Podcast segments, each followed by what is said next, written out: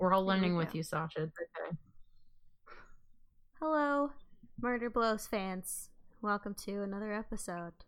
Today, we're going to learn about the artist formerly known as Lesane Parish Crooks. And if you don't know who that is, I didn't either. And we're about to have a really good time as Maisie. I mean, obviously, it's a bad time because we only talk about death and despair, but, you know, otherwise, because Maisie's killing it and giving us some good info about a topic, frankly, new to me. I'll spoil a little bit. It's a two parter, so you're going to have to hold on to your britches for next week. But that's okay because I'm Spreadsheet Sasha and I'm joined by my lovely co hosts. Cody. Amazing. And Violet. And this is some intro music. Music's also important in this episode. Wink, nudge. Okay, goodbye.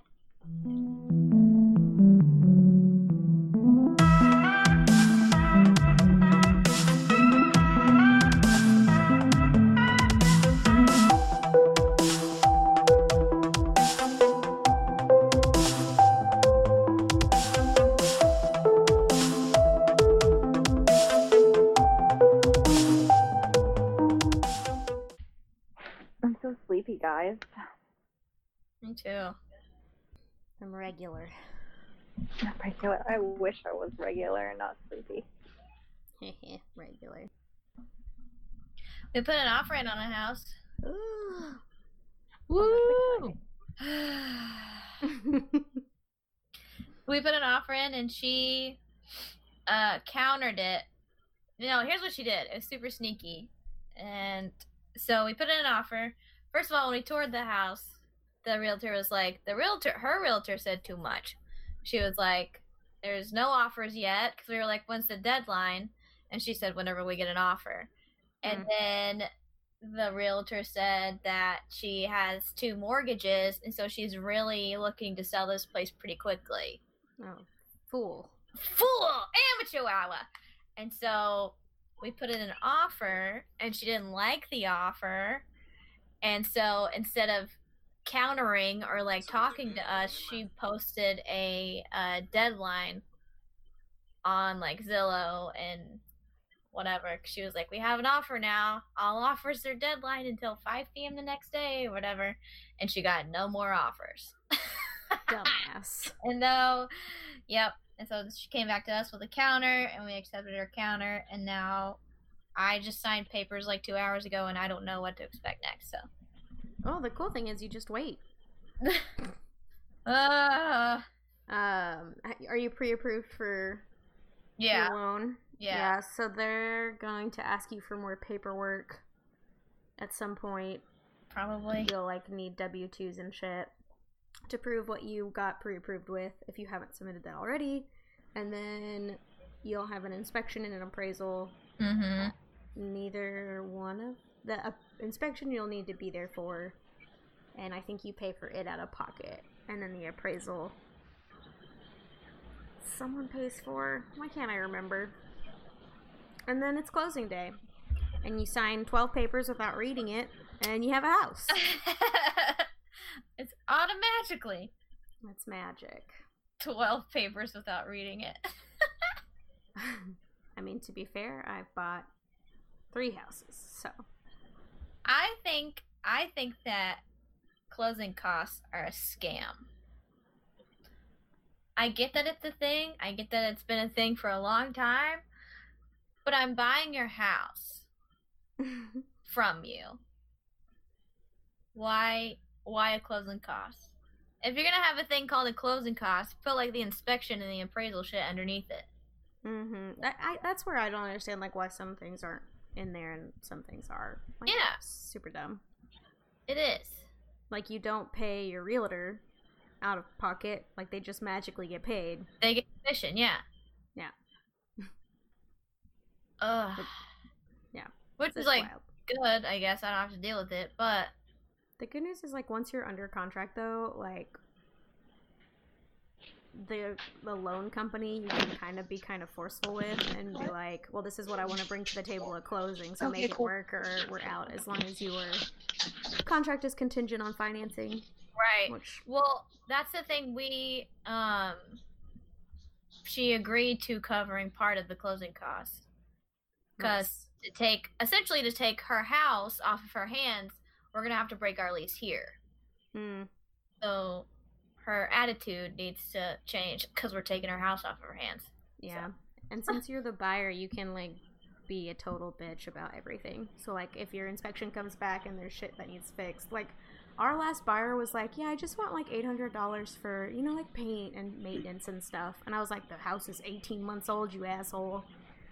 But I, you know what was I supposed to do? No, don't break my don't break my contract. Please buy my house. right, right. Yeah. Yeah, it's an older house. Like all the houses out here are older. If it's a newer house, it's it's probably a townhouse. yeah, out of your t- out of your budget too. Yeah. Ugh, So- why would you move from an apartment to a townhouse? I think that's like the one thing I don't get. Like, why would you buy half a house? Either. I mean, I considered it because there are things out here, like, I'm sure they're everywhere, but like detached townhouses, and they have somewhat of a yard, and I'm like, you're so close to.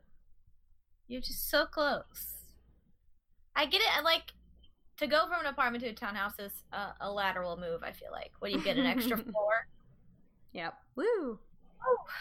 And you lose the person that like holds your packages and Can change your light, light bulbs, and Oh yeah. Oh, I miss maintenance. you get an HOA fee. Oh wait, you have you have an HOA? No, but when you have a townhouse. Oh yeah. Yeah. No, thank you. stupid. Bad. No, but this house has a big old yard, so we gotta find a lawnmower. I gotta remember how to mow. We had a completely manual lawnmower for like two years. It's so old school. But then we got an electric mower. It's pretty cool. I don't know. You just plug her in. What? Just what you? plug her in. My grandma had one of those. Just don't run over the cord. Oh, you don't plug it in while it's running. You plug it in to charge the battery. No, no, my grandma had one that was like old school where you had to plug it in, plug it in. to use it. I'm so confused. Yeah. I mean, it was like the 90s, so I'm assuming it didn't have a battery that charged. And it didn't just light on fire as soon as you plugged it in. Uh, No. No. Go. I guess it's like vacuuming, but with a lawnmower.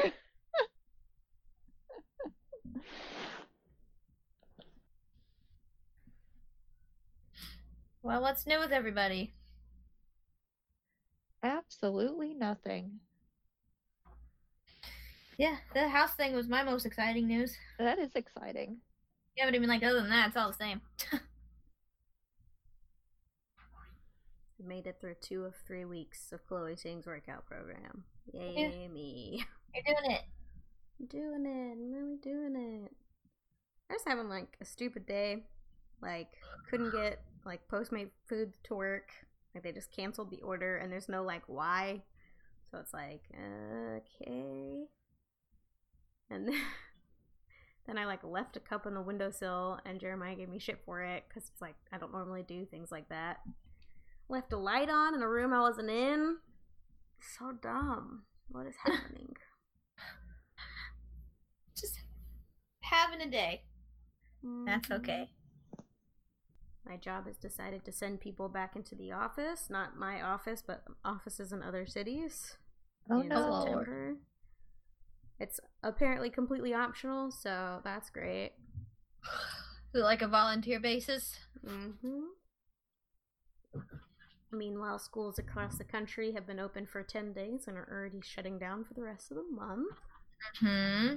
I just can't believe the amount of people on Facebook that are just like, first day of school, sending my kids to school, and I'm like, are are you sure you want to do that? Like, okay. Good luck. Feel like a lot of people feel like they don't have a choice right. because like they have to go back to work. That's true. And that's the thing, like like I'm in a I don't have internet at my house, which sucks, but I can still like make it work. So hopefully it'll free up space for other kids that like if their parents work or they don't have internet, mm-hmm. then it'll free up space for them to like social distance the kids. But um I mean, we've been doing it since March, so what's six more months of having your kid hang around, you know? This year, man. Oh. I'm just like getting to the point where I'm like overwhelmed and exhausted by it. Like I was just going for so long, just going, going, going.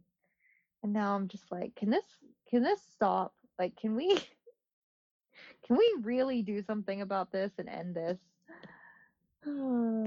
like the other countries have. Yeah. Yeah. Nothing really new has been going on with me. I lost 45 pounds. I got a second job. I got a oh. new diagnosis, and we might be moving into an apartment. So, You just lied to our faces. oh Like, yeah, I guess it is new. It just feels like old news. It just all feels like Everything happened. everything happened. I'm way more crazy than I thought I was, and uh, I'm moving. Yay, apartment! How far away from where you are now?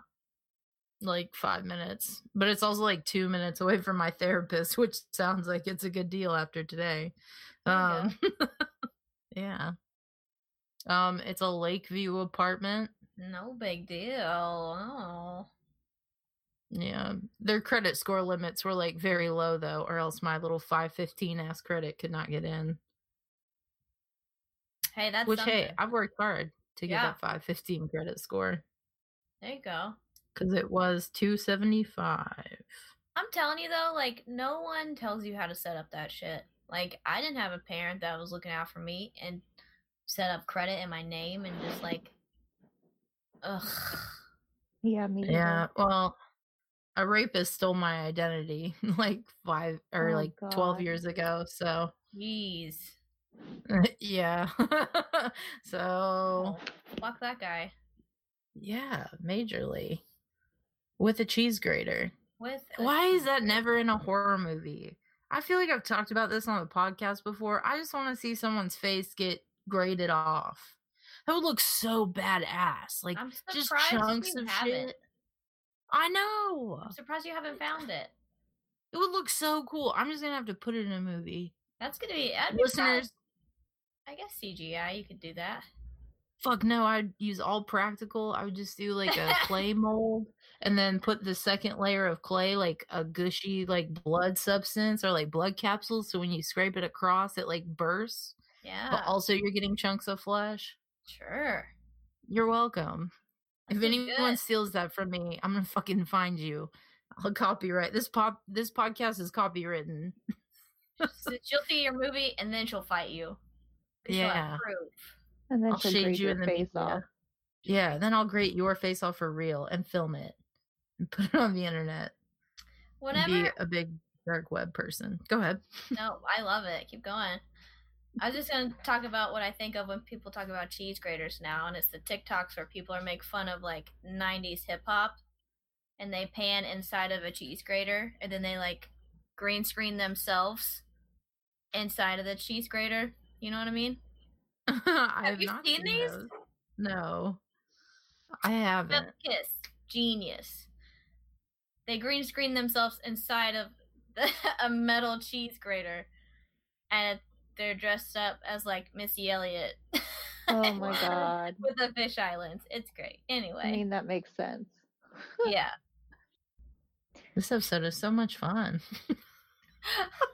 Everything's just awful, but what are we gonna do about it? You know, like my friend was working in a restaurant the other night and she sent me a video of these two people in a bar fight because the white person called a black person the N word and she didn't even know them and they were going after each other. And this is like I mean, family restaurant with a bar in it. And I'm like, holy crap. Like, the whole restaurant was just stopped. And there were like kids screaming and babies crying because they were scared. And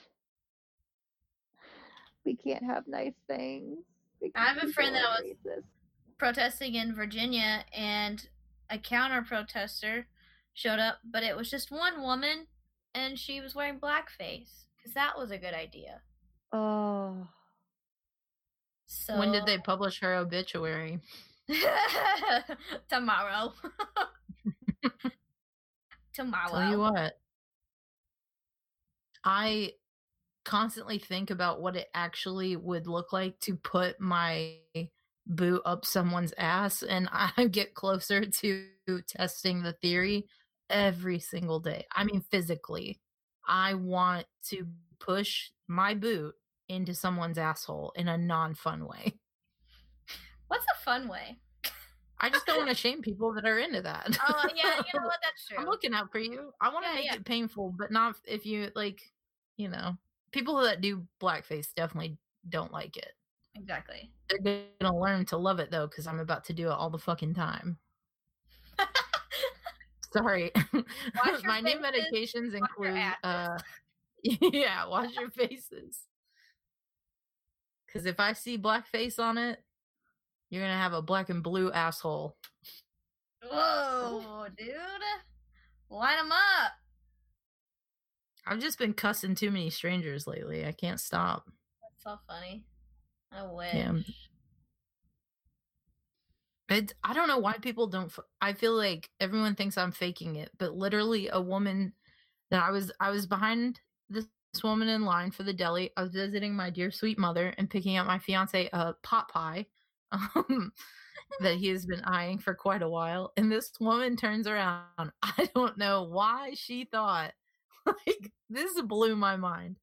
Oh, no. I took a picture of her. Whoa! I was fucking ready. I was like, I'm gonna slash your fucking tires next time I see you. But she uh turned around and she goes, This lady at the deli, my mother, is the sweetest, but God is she so slow. And I literally like did not leave her like eyesight. And I just went, Yeah, well, that's my mom. So get your meat and go fuck yourself. get the fuck out. Get your meat. I snorted. You start But yeah? I bet No, she learned her no. lesson. I was dead serious with her. I was like, I was like, don't look at me. She just turned around and just waited for her meat in dead silence. She like looked around for a second to see if she could get help. There was no help for her. Next time, I Yeah. want you to just start barking. That's fun. And I feel like out of all of us, you could pull that off. I used to do that to cat callers. Oh, that's hilarious. And if someone would like say something to my friends, I'd start like, gotta get them. I Gotta get them. Yeah, 100%. It throws them so off guard. You gotta do your arms like you're a bulldog too. oh, I like square off. Yeah, yeah, yeah. Stick your lower jaw out. Well, Yeah, that's kind of hard to bark with. Picture it. Well, dogs do I'm it. You it do too. it. I do it again. Do it again. Do it again.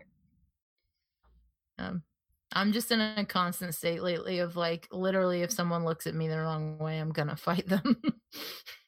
this lady came in and called uh, at my other job and called one of our employees uh, a racial slur. And I was Oh like, hey, just to let you know, I'm clocking out and I'm going to find you in the parking lot, Karen. Would you like to meet me out there? Go ahead. I'll see you in a second. I was like, here I go. My passcode, Sarah dot. All right. Here we go. I was like, here we go. I'm about to take off the, the shirt. Let's get it. she was just like yelling, but also backing up. Like she kept going forward and then backward. And then, like, Wait, the closer I got to her. Yeah. I'm gonna make an impression. She was, she was, I knew she was going to be problem. She was like a tiny white lady. What a surprise. And she walked into the lobby and started taking pictures and then whipped around and flipped her and was like, I'd like to cancel my membership. And I was like, Of course you do. And uh so the girl that was taking care of her, um, you know, was like, Yeah, sure, we can cancel it. And she was like, All right, all I need you to do is sign this and you're good. And then she was like, Oh, I'm gonna sign it because this is ridiculous. No one in here is wearing a mask. Fun fact, everyone has to wear a mask. They just don't have to work out or wear a mask while they're on a like exercise machine, We also clean literally for like, oh God, I clean so, so much. I am Yeah. constantly moving, cleaning up people's sweat. Yeah. Don't you worry about how clean that place is. But also, if you don't feel comfortable, like she didn't, because she hadn't been there in uh 200 and something odd days. Because you can see that. Yep. Maybe just don't come in. like you can also you have the full right not to come in. Um also, I didn't make the fucking rules. I don't get paid enough to deal with that shit. So Right. if you're a listener, Karen. But yeah, she was literally like she just kept yelling and so the girl that I was working with was like, "Ma'am, your your account is canceled. These are the policies. I'm sorry that you had trouble. You're good. You can go now." And she was like, "I'm going to sue you all." And I was like, "I'm literally around the counter." Like she was like, "Don't argue with me. Quit arguing with me." She just kept screaming. And like everyone was laughing at her mask on, by the way. Like literally, there were like eight people, no lie, up at the counter laughing at her. That must suck to feel like that. To feel like you have to act like that. Well, that's my thing. Like, sure, your like shit is valid, but why do you feel the need to take it out on like basic wage employees? You know what I- mean? Like, Been inside with my kids for six months and I have three boys and they're all four years apart. They're tearing my house and I just. Okay. it was literally nine o'clock at night. Oh my god. Like, she had been stewing on this. Go to bed. We can also take cancellations over the phone. but she wanted to get pictures to show the city of Goodlettsville. Surprise, bitch! I saw that your camera was actually open on your calculator. A dumbass. Oh I'm sure she meant to hit camera, but she like definitely hit calculator. then it was too late to go back. I know. She said, "I- "I've got pictures," and she waved her phone in our faces, and like she acted like she took a picture of us. And I was like, "Ma'am, that's your calculator." As someone that opens her calculator almost every time I go to open my camera. Every time. I know, man. That's Yeah. so funny. Calculator takes shitty pictures. it's true. The camera just doesn't add up. No, not at all. Oh, so yeah, nothing. I mean, honestly, legitimately, everything's about the same. I just have been mentally more mentally unstable than usual, and uh so I've just been fighting people more, and not like fist fighting them. I mean, I will if I have to, but I think I think it's because I've been listening to a lot more rap music, like a ton more. Like it's Oh, all I listen to. Yeah, it's it's. I mean, I listen to a lot of rap music in general. You can ask Sasha, who has sat with me on many road trips. Um, but like, it's just nonstop now. I was going to ask how it is more. Not that I'm against it, but like, how could you physically put more rap into your life? Oh, it's very possible. it. I learned. Score. I listen to more rap music than my friends that like rap music. yeah. I love. Are we calling it WAP or WAP? I love Oh, wow. that song. Either one. WAP. Wings and pizza. fucking empowerment. Is there a, a single fucking guy in that video? No, there is not. Actually, one of the dancers might be. Anyway, don't care. Love it. I love how uncomfortable it's making men. Oh, yeah. That's always my favorite. My most favorite. You guys see the tweet that was like, I just saw the WAP video in parentheses on accident. How, Mhm. bitch? How do you see that on accident? Yeah. And it was just all about how he doesn't think that those women respect themselves. And I was like, honey, I don't need you to know if they do or not. Oh, I saw. They're too busy. Oh, go ahead. No, no, I gotta find it first. Then I'll tell you about it. Okay, they're too busy getting their pussies eaten out to give a shit whether or not they respect themselves through your eyes, sir. There we go. There you go. I That was found. it. I like it. Uh there was a TikTok of a tweet. This is like the green screen behind someone and they're dancing to WAP in front of the tweet, you know?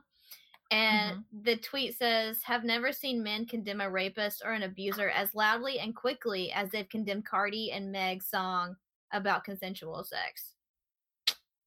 Ain't that One the truth? Hundred percent. Ain't that the truth? Ugh. I CNN and Fox News are both playing 24/7 uh at my second job, which I spend the most time at, unfortunately. Um Oh, well that was nice. A family were walking together. How sweet. Um sorry. my window's open. Um but yeah, and when Trump was like he kept calling Kamala Harris nasty and he's like she said some very nasty things about i've literally blocked his mind his name from my mind what is that cunt lawyer's name that raped those women and thought devil's triangle was a drinking game Kind of a cut. kavanaugh Kavanaugh, Kavanaugh. yeah. yeah that was the first one out of his mouth he's like she said some s- nasty things about kavanaugh i was like Oh, yeah no good. shit Oh. I just you're not helping remind your case bro that we've been in quarantine longer than Brock Turner was in jail for raping a woman. No.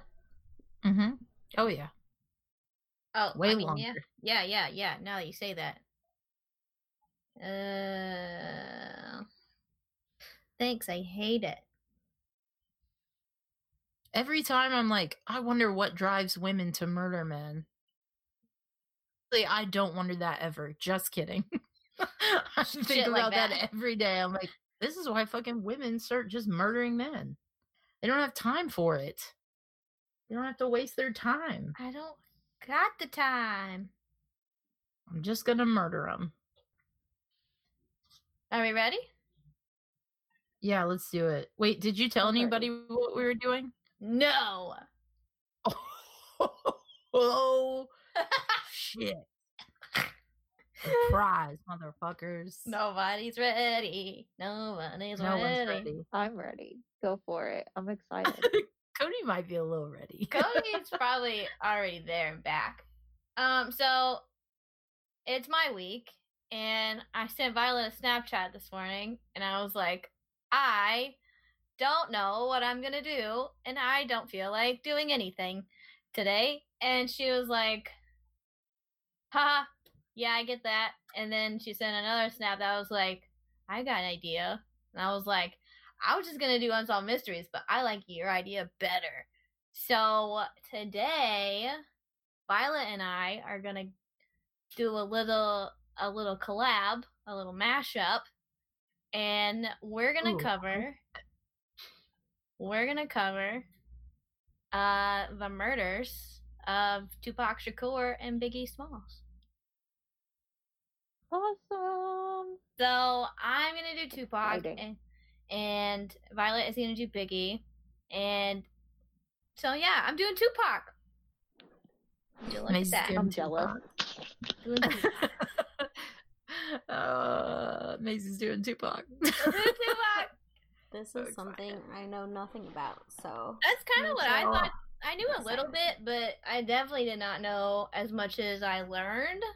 Same. Oh my Same. god, I know so much. And I was see, I was born in '93, so like, kind of in the middle of the height for Tupac. Anyway, I literally know hardly anything about Biggie, even though he's in this a little bit. It's just like I focus way more on Tupac because I know Violet was gonna tell us about Biggie. Um, so yeah, let's get into it. Tupac Shakur was born uh, Lesane Parish Crooks. He was born on June 16th, 1971. Uh okay. He So, okay. Both of his parents were Black Panthers, which is a fucking cool fun fact if you ask me. I did not know that. yeah. Wow. You didn't know that? I totally Hell knew that. Well, Cody was way more ready than we were. I Uh, watched every like documentary and podcast on this possible. so- really? yeah, Get it. my, my best friend has like Tupac pants. she has pants with Tupac all over them. Oh my god. Okay, Yeah, so makes me happy. uh, obviously Tupac was or Lesane was conceived before, but uh his mom was actually in jail. She was actually at Rikers while she was pregnant with him because the they were in New York and their Black Panther chapter had been arrested with I think it was like over 150 charges set up. Let's see. They had three accusations and they all had to do with dynamite planted in three different places all around New York City. Uh, one in the Bronx, one in Manhattan, and one in Queens. And so um, they were arrested for that. They were eventually acquitted. By 1971, they were acquitted on all charge on all charges, which is kind of cool. But yeah, how cool! No one like his music makes so much more sense now that you know his Yeah, parents were Black Panthers. absolutely. Like even So- in the movie I watched today when they talked about Tupac, they were like uh the guy that is like narrating to be Biggie talks about how like Tupac could be a political activist one minute and like a whole different man the other. Mhm. Um, and so when you, he said you could ask 10 people who Tupac Shakur was, and each person would tell you about a different Tupac. So that kind of checks out with what I found, so that's pretty wild. cool, cool, cool. I'm Uh, so dad. so, um, Tupac's dad wasn't really in his life, and a couple of years after he was born, his mom changed his name from Lesane to Tupac uh, Amaru Shakur. Um, Tupac is actually the name of a a uh, like a Persian ruler that stood up for indigenous people against the Spanish. So she was like, can name my son after a rebel, and I'm a Black Panther, so mess with my family. Uh, let's see.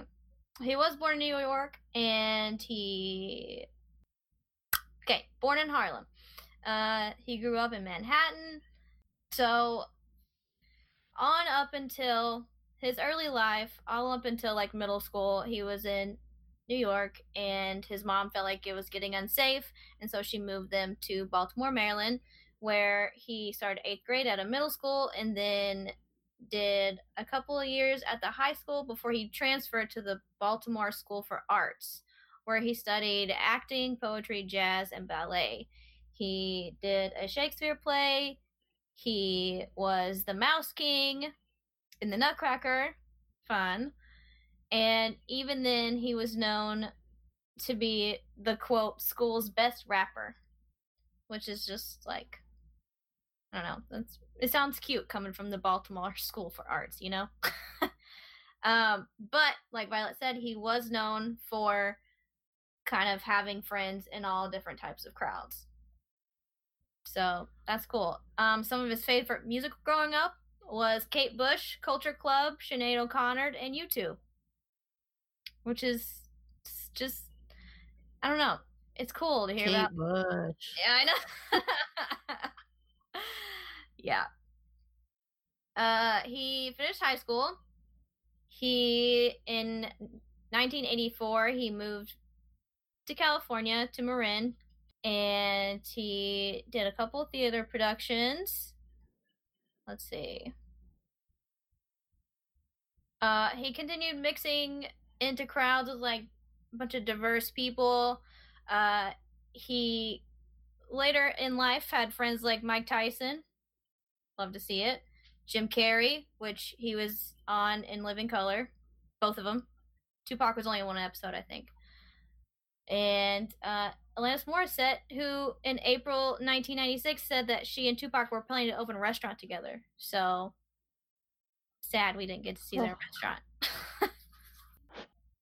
used his same stage name, MC New York. Uh, he began recording in 1989. He, this is where he started getting in with uh, Digital Underground. He, he kind of got his first manager from a poetry cl- class a, an older white lady named Leila Steinberg, which is just kind of funny, and she kind of by chance became his music manager. She organized with his first rap group called Strictly Dope, and she got him a concert, and they managed to sign Tupac by uh, At- Atron Gregory, who was a manager of the Digital Underground, and that's how he got started in that. Um, in 1990, Gregory placed Tupac with the Underground as a roadie and a backup dancer. So he started as a dancer, which is crazy to think about. Uh, under the stage name Tupac, he had his debut album, uh, Tupacalypse Now, which was alluding to the 1979 film Apocalypse Now. Uh, it had three singles, or three prominent singles, and it was three singles that lit rappers later, like Eminem, Nas, Game, would uh, say was their inspiration. Uh, some of the popular ones are "If I Call" or "If My Homie Calls," "Trapped," and "Brenda's Got a Baby." Brenda's Got a Baby is, ugh. All three of those songs talk about uh, socio-economic disadvantages in the black community essentially is like the most vague way to put it but that's why learning his parents were black panthers were like a big oh that makes sense. Uh okay. So his second album was strictly for my inward. Uh it came out in february 1993 i did too. A he in 1993 also was in a movie with Janet Jackson called Poetic Justice, which I have queued up to watch. I didn't have time today. Uh, he starts a group called Thug Life, and I don't. I really hope this wasn't a joke. But did you know that Thug Life was an acronym? Yes, and I can't remember what it was for because I learned something else was an acronym today, and I was like, "Oh, that's like Thug Life," but I can't remember it. So, so wait on us, maybe. Such a long acronym. It is. It is the. It's an acronym. Thug Life is an acronym for the hate you give little infants fucks everyone. I mean, yeah. All right. Yep. Checks out. Go up. Uh. So Tupac also stars in a movie called Above the Rim. His songs Pour Out a Little Liquor and Pain are featured in the film, but Pain is left off of the officially released soundtrack, which is. Let's see. Thug Life releases their first album and first and only album in 1994, Thug Life Volume 1. Let's see. Uh, Tupacalypse Now also went gold. Let's see. Yep. Great. Moving on. Okay. So 1994 is the year that shit kind of goes down. Let me get to this. Oh no, I didn't talk about. Oh, God, this is such a mess. Okay, we're gonna jump back to 1993. Oddly enough, the timeline didn't talk about this part.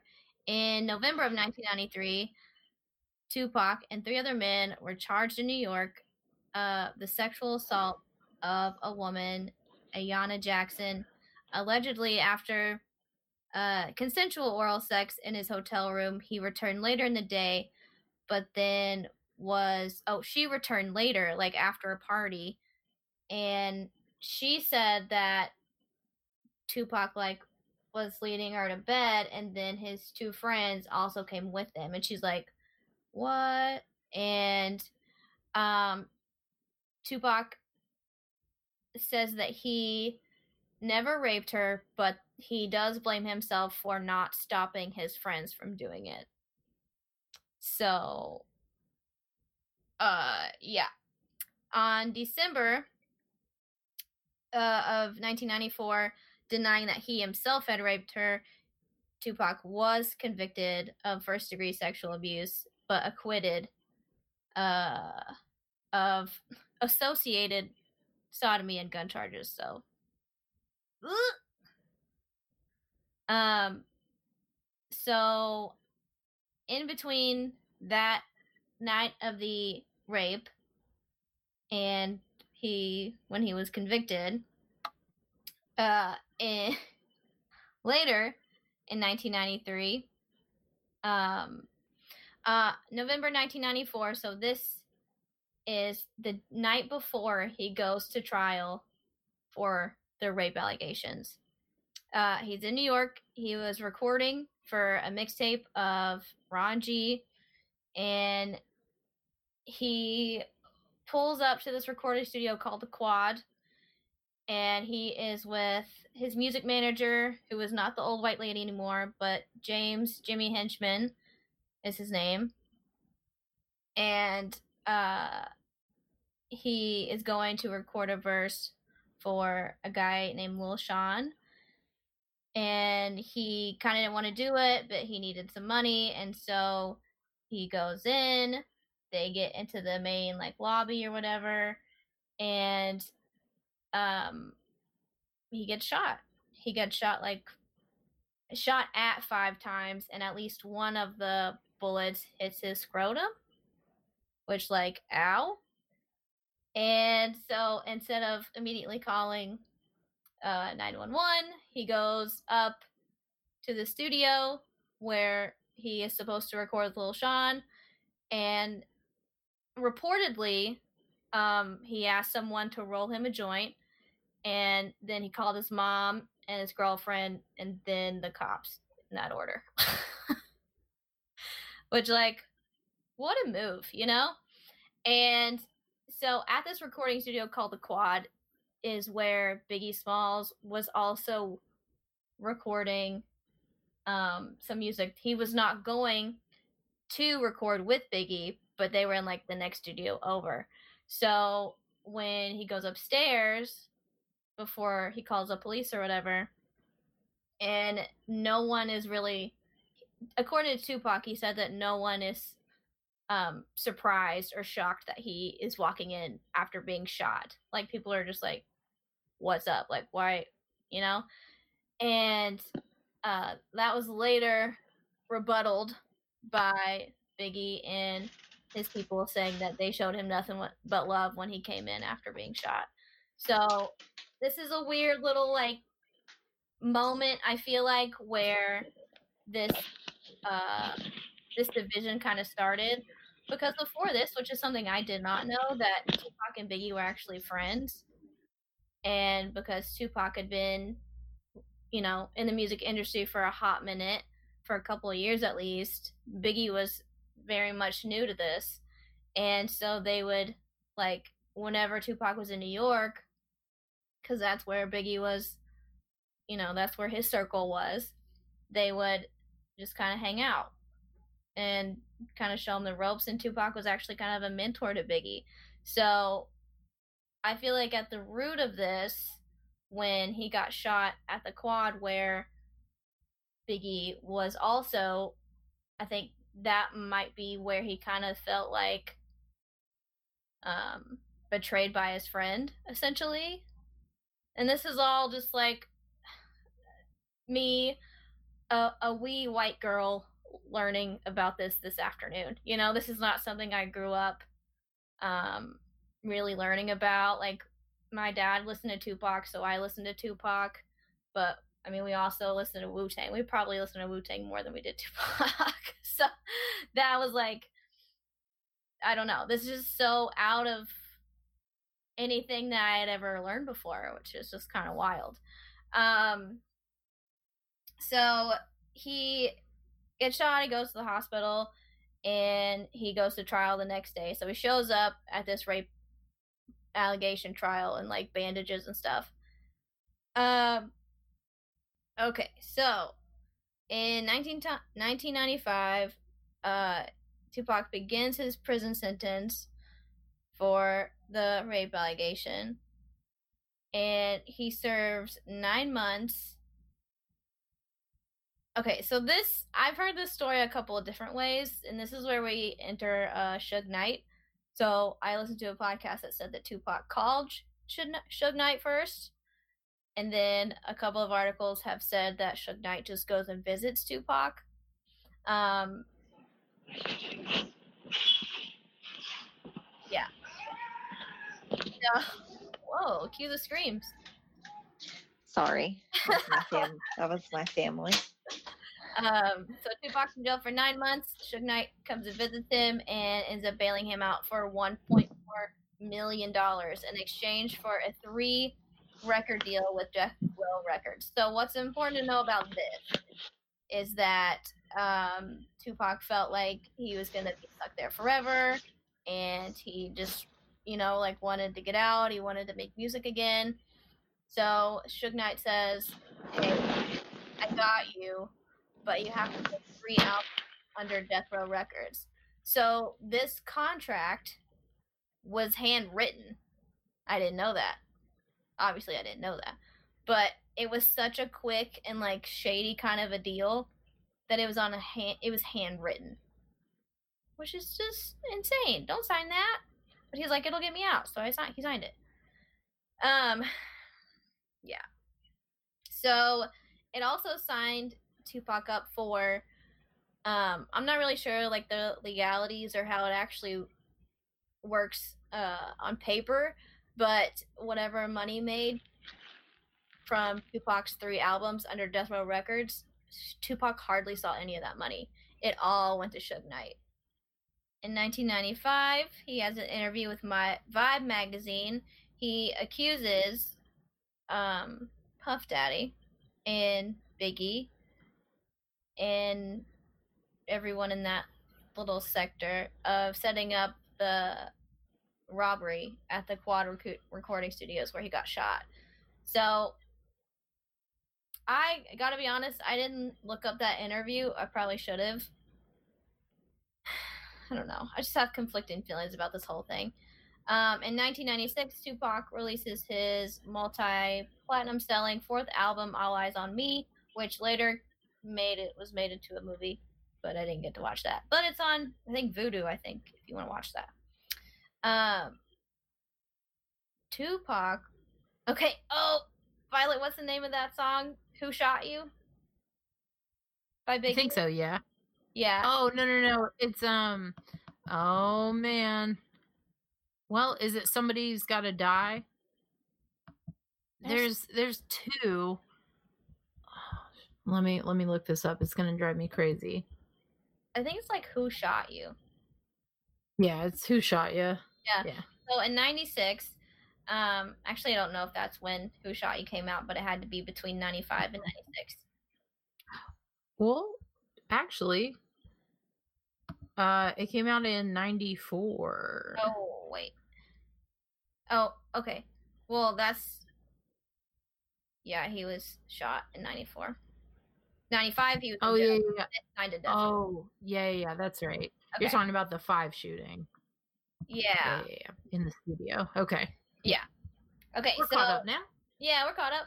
So essentially, before the shooting at the quad, Biggie and Tupac have been really close friends. Um, the shooting happened, and it's from what it sounded like, from what I read and watched and listened to. Well, when Tupac went upstairs, uh, it seemed suspicious to him that people were not uh, surprised that he got shot, and so he. I don't. I just really wish I would have watched that interview where he kind of blames them. But anyway, uh, 94. Well, no, I'm go ahead. Sorry. No. Uh, just in what like I saw when I was doing my research, uh, a lot of people describe Tupac as like a very paranoid person, and he Mhm. didn't even want like the people that were with him like around him. Like he was just kind of like standoffish, and he didn't trust like anybody. And now he was in this like high stress situation, so his mind was running wild. So like he didn't even think that the guys that came into the studio with him were okay like he was a very paranoid person because of mm-hmm. like the deep that he had gotten in you know That makes sense. that's just what i read but no, yeah that makes sense. so obviously his like outside influence they think it's outside influence that like got him to blame biggie but once he believed that he 100% believed it right. Well, so it didn't help that they had diss tracks coming out about each other. Uh, Tupac released his diss track called "Hit 'Em Up." Uh, it's directly aimed at Biggie and Bad Boy Records, um, and it was kind of the the catalyst for the East Coast West Coast store. Also, I can't. I think it was before this. Uh, Suge Knight did some type of award show, and when he went to accept an award, he pretty much called out um, uh, Puff Daddy, and it was like, if you don't want your executive producers in your music videos, come on over to Death Row Records and like Snoop Dogg stood up because he's part of it. he sounded like a wild time, but I think it was definitely the thing that catapulted the East Coast and the West Coast. And to be honest, I did not like. I found that Suge Knight had ties with the Crips. I think. But- yeah, there was a there was a party that I think Tupac attended. Either it was way after the shooting, but like closer to later. Yeah. In this uh incident that like a lot of you said Crips, right? Yeah. Yeah, he was definitely I learned this term today, banging a set. Suge Knight was. Oh, Suge Knight's a character. Yeah. That's that's what I learned. Um all right, so on September 7th, 1996, uh, Tupac was in Las Vegas with Suge Knight. They went to go see Bruce Seldon versus Mike Tyson, a boxing match at the MGM Grand. And apparently, the match started at 9 o'clock, and Mike Tyson knocked out Bruce within the first two minutes. So before people could even sit down, the fight was over. so they go to an after party and uh they leave. Okay so this is kind of where you start getting like gang tie-ins but after the after the fight in the lobby someone in uh like Suge Knight's group spotted a guy named Orlando Baby Lane Anderson who was uh, an alleged Southside Compton Crip. Uh he was also one of the people that in the quad shooting had taken um, one of Tupac's necklaces, which was a Death Row medallion. So the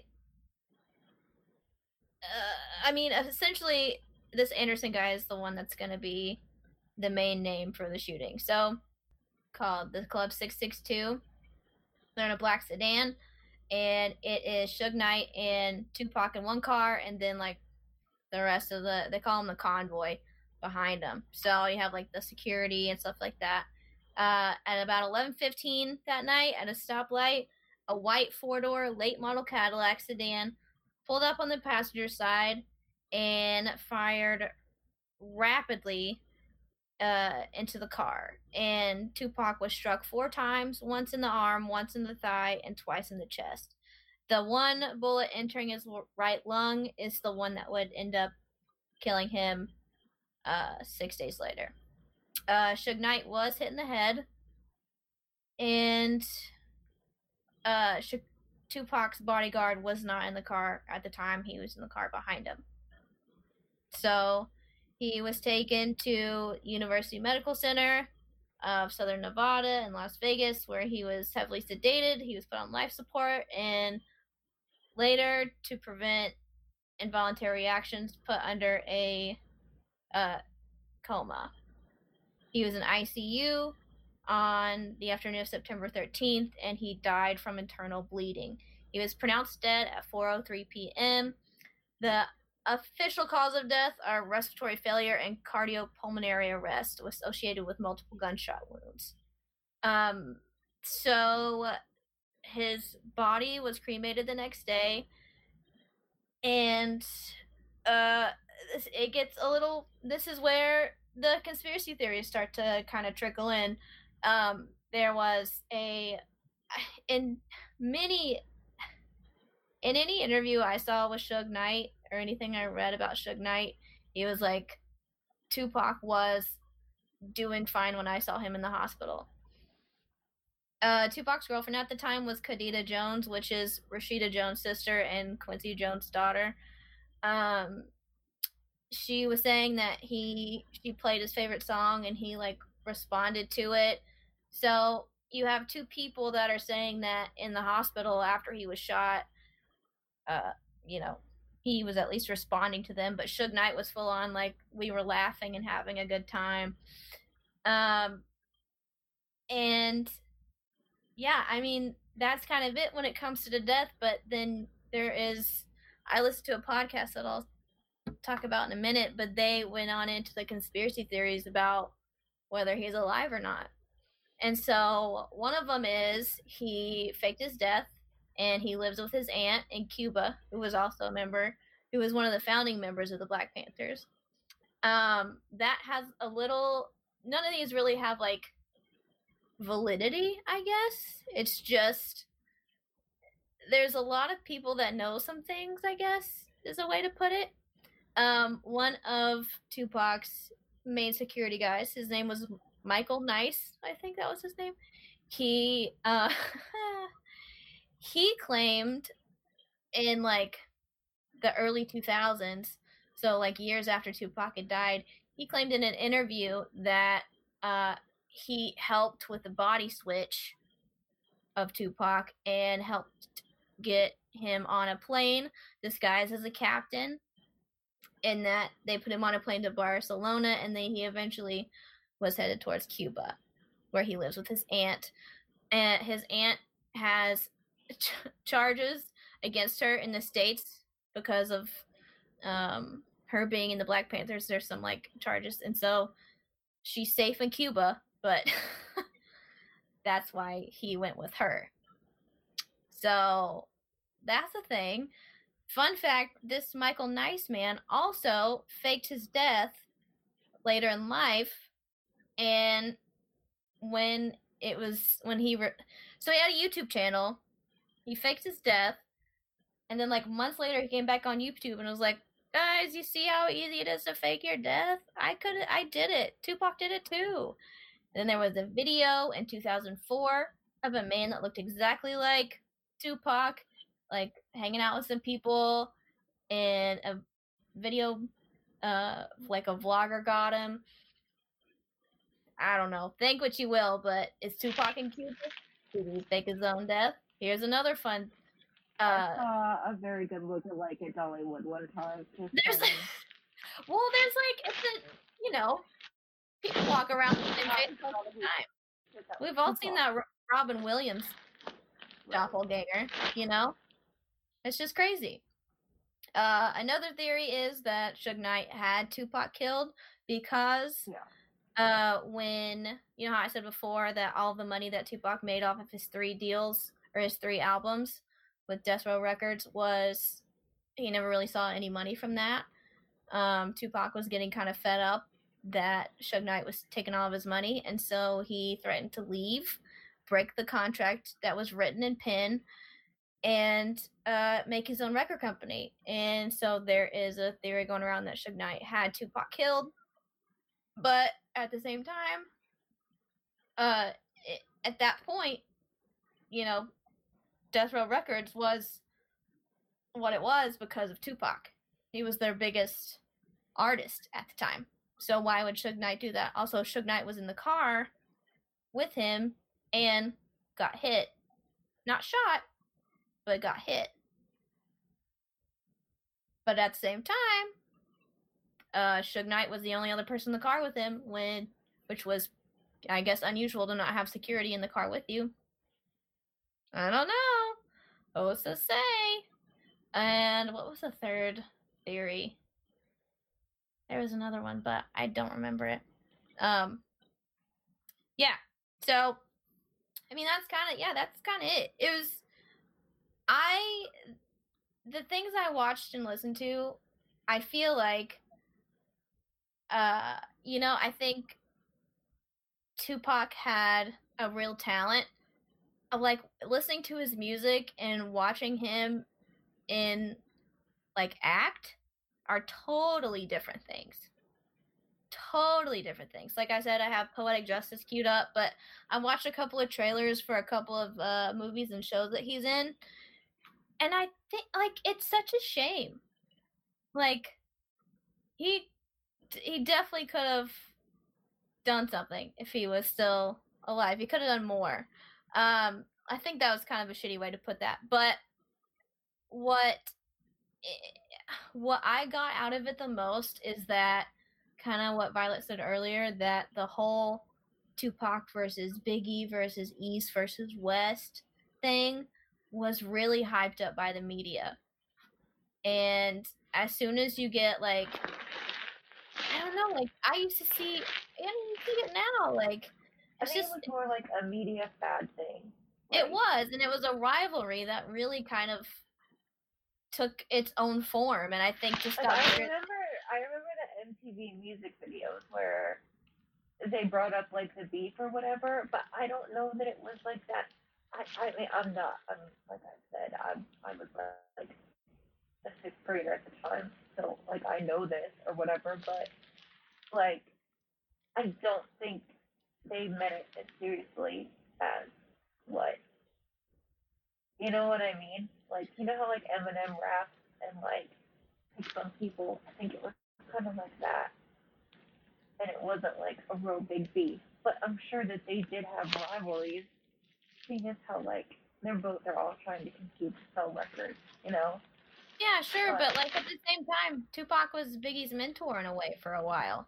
Like it Yeah. just doesn't right, make right. And then that it was there were so. conspiracies too that the cops killed him, and um, there was another conspiracy. The one manager that you mentioned after the white lady, Uh huh. um, there was a conspiracy.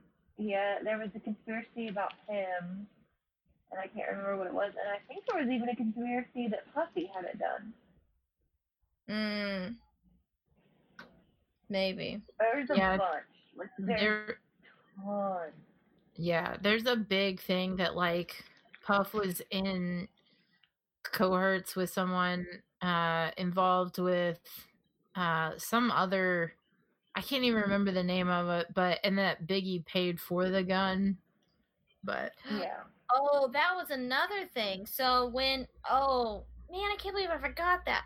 So the night of the rape, when it was the three men in one room, uh, when they were arrested for that, they found guns in the hotel room, and Tupac said that they were Biggie's guns, which is it.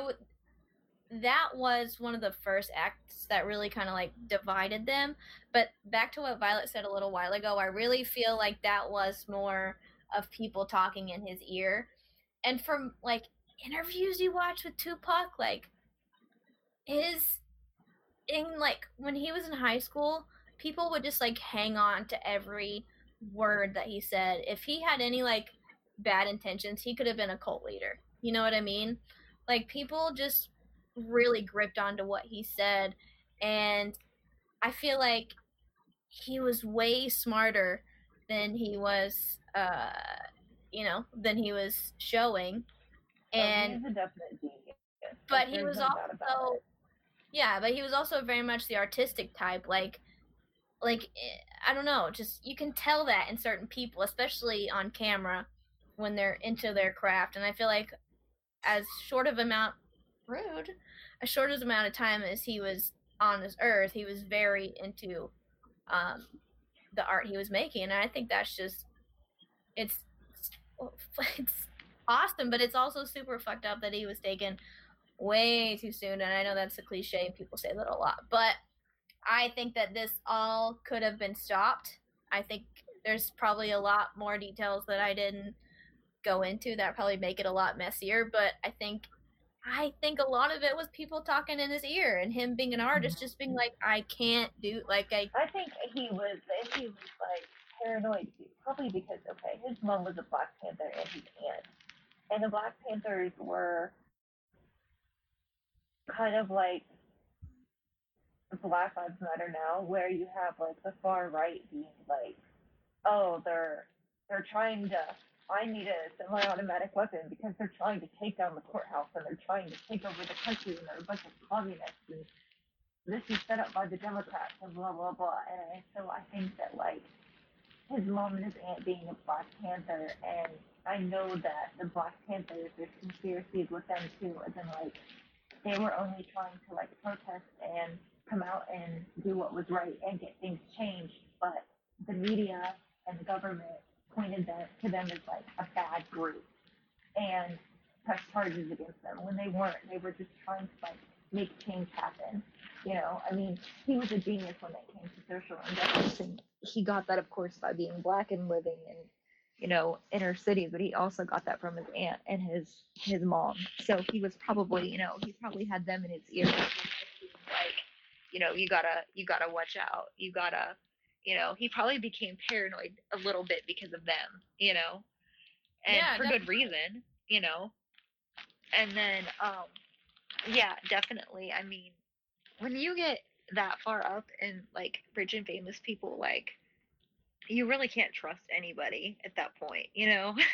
Mhm. so it was probably also one of those things where like he knew he couldn't trust anybody because of the whole money thing. And um he probably was ju- and a lot of like gifted geniuses are also paranoid. Like it comes along with that Yeah. like brainwave of like they have this gift but they're also like not mentally unstable but they're going to have mental problems and of course back in the 90s that wasn't a thing you discussed so you know it could have just been completely different if he grew up in it like if he if he was alive now like holy shit you know yeah. like he would be like leading this shit, you know? Definitely. Uh yeah, so that just I mean maybe he was also kind of uh you know, aware of the people and how they act in Hollywood, kind of like you said, but oh, yeah, I think it would just been as someone that artistic, I feel like it's been really easy to kind of get in his head, you know. oh, Um, definitely. he had definitely had to have people on his team that were telling him certain things and you know i think it's just a shame but that is the story of tupac told uh kind of I just don't know who you would trust as like a uh, a black person that grew up in the inner cities that is suddenly like launched into being famous. Like, your mom who would you trust at that? Yeah, Biggie. exactly. your mom was a black Kidding. Like that's really it, you know?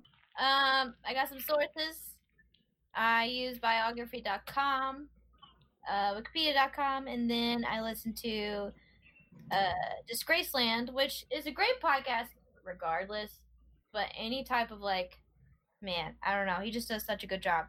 Uh listen to disgraceland and then one called conspiracy theories and they have a two-parter on tupac. The first one is about cue the train welcome to portland. Um stupid train. First episode is about uh tupac's early life and kind of like how he got started in music and that episode ends with his death and hints at three different conspiracy theories. And then part two of that episode or that series is um, them going into those conspiracy theories. So the thing about like his bodyguard that faked his own death that's where i got that. With episode called conspiracy theories by the podcast. I love Tupac. Um, no tea, no shade. I love Biggie way more. So I'm so excited. In part two to give you guys the laydown on Christopher Wallace. oh. Yeah, yeah. Um, Stick around Maisie, the next episode. Yeah. This has been great. You did great. I love tupac. I learned some things that i like kept myself away from. Like i was gonna watch All Eyez on Me um before uh the podcast. Huh I said you were gonna commit. I only did Tupac things. I was like, I'll learn about Biggie later. i just i'll learn about big yeah well i i kept myself from it just so i could uh hear your side of it because technically you are west coast and i'm technically east coast right now Not what about- So uh yeah, thanks you guys for tuning in and stay hooked for part two. Woo! Bye. Bye. Bye.